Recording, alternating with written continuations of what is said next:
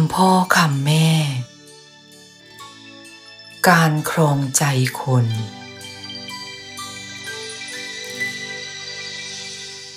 ลูกรัก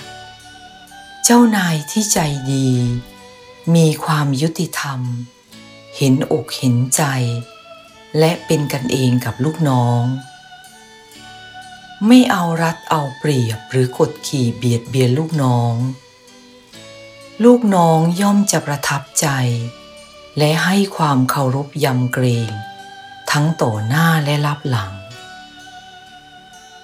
เมื่อลูกมีโอกาสได้เป็นเจ้านายหรือเป็นผู้บังคับบัญชาคนอื่น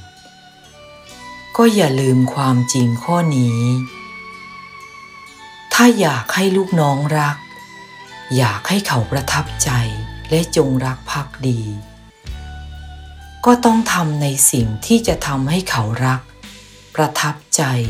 และจงรักภักดีมากกว่าทำในสิ่งที่จะทำให้เขากลัวแต่ไม่ยำเกรงผู้ปกครองที่ใช้พระเดชมากกว่าพระคุณจะมีแต่คนกลัวแต่ไม่ประทับใจและไม่เกิดความจงรักภักดีส่วนผู้ที่ใช้พระคุณมากกว่าพระเดชคนเขาจะทั้งกลัวทั้งเกรงและประทับใจเรียกว่าปกครองเขาได้ทั้งกายและใจผู้ใหญ่ที่คิดจะครองใจคนโดยใช้อำนาจทางการบังคับบัญชา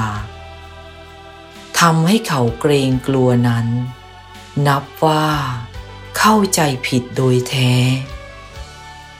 อำนาจที่แท้จริงนั้นเกิดจากการสร้างความประทับใจเป็นสำคัญความประทับใจย่อมเกิดได้จากการให้จากความเอื้อเฟื้อเผื่อแผ่เป็นหลักเช่นให้เงินทองสิ่งของเครื่องใช้ให้กำลังใจให้ความเป็นกันเองให้คำแนะนำที่ดีให้คำปลอบใจให้อภัยให้ความอบอุ่นรวมไปถึงให้เกียรติให้การยกย่องเชิดชูด้วย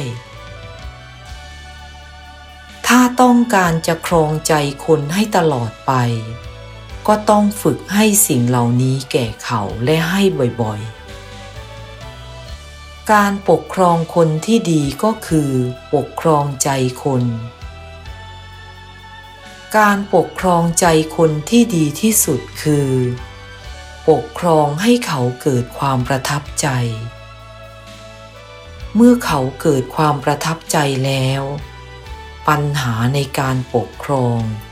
ก็แทบจะไม่มีเลยทีเดียวนะลูก